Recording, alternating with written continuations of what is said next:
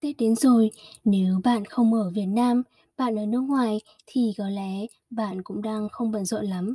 Nhưng nếu bạn đang ở Việt Nam thì có lẽ bạn đang thấy rất nhiều người đang đổ xô đi làm nhiều việc trước khi cuối năm kết thúc.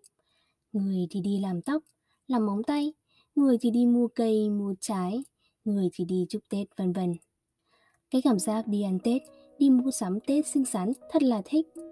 Thế nhưng, sự tò mò của Linh muốn nhắn nhủ với tất cả mọi người đó là nghỉ nếu bạn mệt, không mệt cũng nghỉ, đặc biệt là trong mùa Tết này nhé. Vì bạn hãy đảm bảo bạn đang ăn Tết chứ không phải là Tết đang ăn mình. Xin chào mọi người, mình là Linh, giáo viên yoga của Yoga cùng Linh Anh và là một cô gái luôn muốn đi tìm những cảm hứng của cuộc sống để giúp mọi người sống một cuộc sống thật tự do và hạnh phúc. Chính vì thế, mùa thứ ba của sự tò mò của Linh sẽ tràn ngập những lời nhắn nhủ của mình tới bạn để giúp bạn cũng có một cuộc sống thật tự do và hạnh phúc. Nếu bạn cảm thấy những chia sẻ của mình thật hữu ích, hãy chia sẻ với những người bạn thân của bạn để cùng nhau chúng ta sống một cuộc sống mà mình hằng mong muốn nhé. Hãy quay về với chủ đề ngày hôm nay, nghỉ nếu bạn mệt, không mệt cũng nghỉ. Hồi bé Tết đến mình vui lắm, vui vì sắp được nhận lì xì này, sắp được nghỉ học dài dài này, sắp được ăn chơi ngủ kỹ. Đến lớn lên rồi, mình vẫn thích Tết vì mình đi du học từ nhỏ, thế nên Tết về thì mình toàn chơi không thôi, còn việc thì gần như là mẹ chuẩn bị hết rồi. Với mình, Tết luôn thật vui và nhẹ nhàng.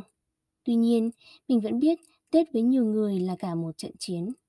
Vì họ phải đấu tranh, quần quật làm việc nấu ăn, cúng gỗ rất nhiều, rồi đi thăm hỏi nhiều người gần xa, mời nhau rượu bia. Nhiều khi họ hàng chẳng mấy khi nói chuyện gặp nhau bao giờ cũng phải đi gặp để không bị nói này nói kia. Nói chung, Tết với nhiều người là để làm tròn bổn phận của người con, người cháu, người lính, người sếp, chứ không phải là kỳ nghỉ. Nếu bạn thấy bản thân mình đang như thế, hãy cho bản thân mình nghỉ. Nếu bạn thấy mệt, hãy nghỉ. Đừng sợ vì ai đó sẽ chỉ trích, sẽ đánh giá bạn lười biếng, không làm tròn bổn phận, bởi vì trên ai hết, bạn là người biết bạn cần điều gì nhất. Thế nên là hãy nghỉ nếu bạn mệt. Không ai sẽ hiểu được bạn đang mệt mỏi như thế nào ngoài bạn đâu. Không ai biết được lúc nào bạn đang cần gì ra sao và không ai biết được những gì bạn đang trải trải qua tốt nhất bằng bạn. Thế nên hãy nghỉ nếu bạn thấy mệt. Hồi trước mình cũng giống bạn vậy, luôn cảm thấy lo lắng tội lỗi nếu mà không làm việc. Nếu nghỉ ngơi vì mình sợ là sẽ bị bảo là lười biếng. Hôm nào mình ốm là mình cảm thấy sướng một cái kinh khủng. Sướng không phải vì mình bị ốm mà mình biết rằng hôm đó mình có một lý do cực kỳ chính đáng để có thể nghỉ và không cần phải làm việc gì cả. Mình nói như thế với một người bạn của mình và bạn mình bảo là thích nghỉ thì cứ nghỉ, việc gì mà phải nghỉ trong ốm đau. Và mình ngẫm nghĩ lại thấy thì đúng thật. Trong cả hai trường hợp, mình đều không đang làm được một việc gì cả. Nhưng mà rõ ràng là nằm chơi khỏe mạnh thì vẫn xứng hơn là nằm chơi trong ốm đau đúng không? Từ đó trở đi, dù không mệt, mình cũng nghỉ vì mình biết rằng khi mà mình có thể nghỉ trước khi mình bị mệt thì mình sẽ tránh được những cái sự đau ốm. Ngoài ra thì với cá nhân bản thân mình, mình cũng tin là mỗi khi mình ốm đau làm sao thì đó là lời nhắc nhở của ông trời đã đưa đến mình bảo là mình chưa chăm lo cho bản thân mình kỹ lưỡng. Thế nên nếu mà tự dưng mình cảm thấy mình ốm đau quá nhiều hay bị gặp những cái tai nạn gì đó quá nhiều lần lặp đi lặp lại thì mình biết ngay đó là lúc mình cần phải thay đổi cách mình ăn uống, nghỉ ngơi và làm việc. Và mình hy vọng là bạn cũng sẽ thử nhìn lại trong cả cái chặng đường gần đây hàng năm của bạn. Bạn có đang như thế hay không? Có những cái sự kiện gì đang xảy ra với cơ thể của bạn mà nó có lặp đi lặp lại hay không? Nếu mà có, thì có vậy có thể là bạn cần nghỉ ngơi nhiều hơn. Nếu bạn bảo là, nhưng mà bạn còn quá là nhiều việc cần phải làm, nếu bạn không làm thì ai làm?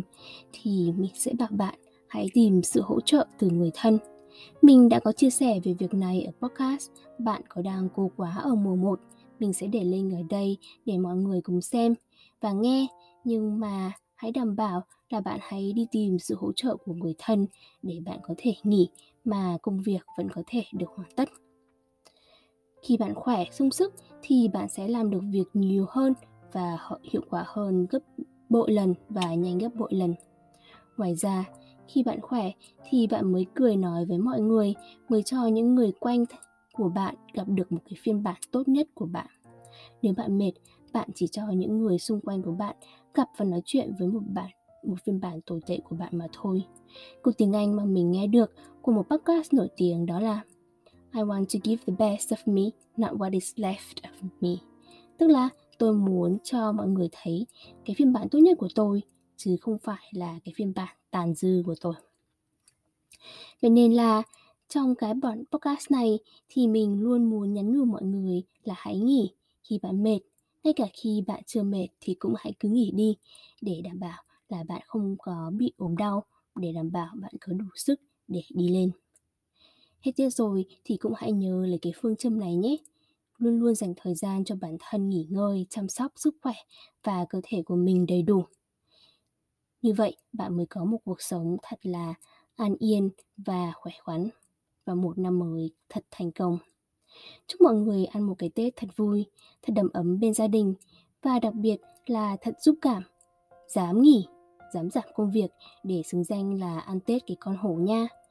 Cảm ơn bạn đã lắng nghe sự tò mò của Linh.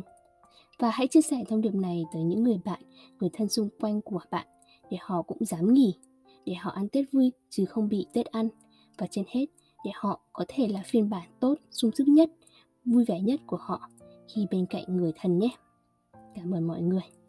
Hẹn gặp lại mọi người vào thứ bảy hàng tuần với sự tò mò của Linh trong mùa thứ ba.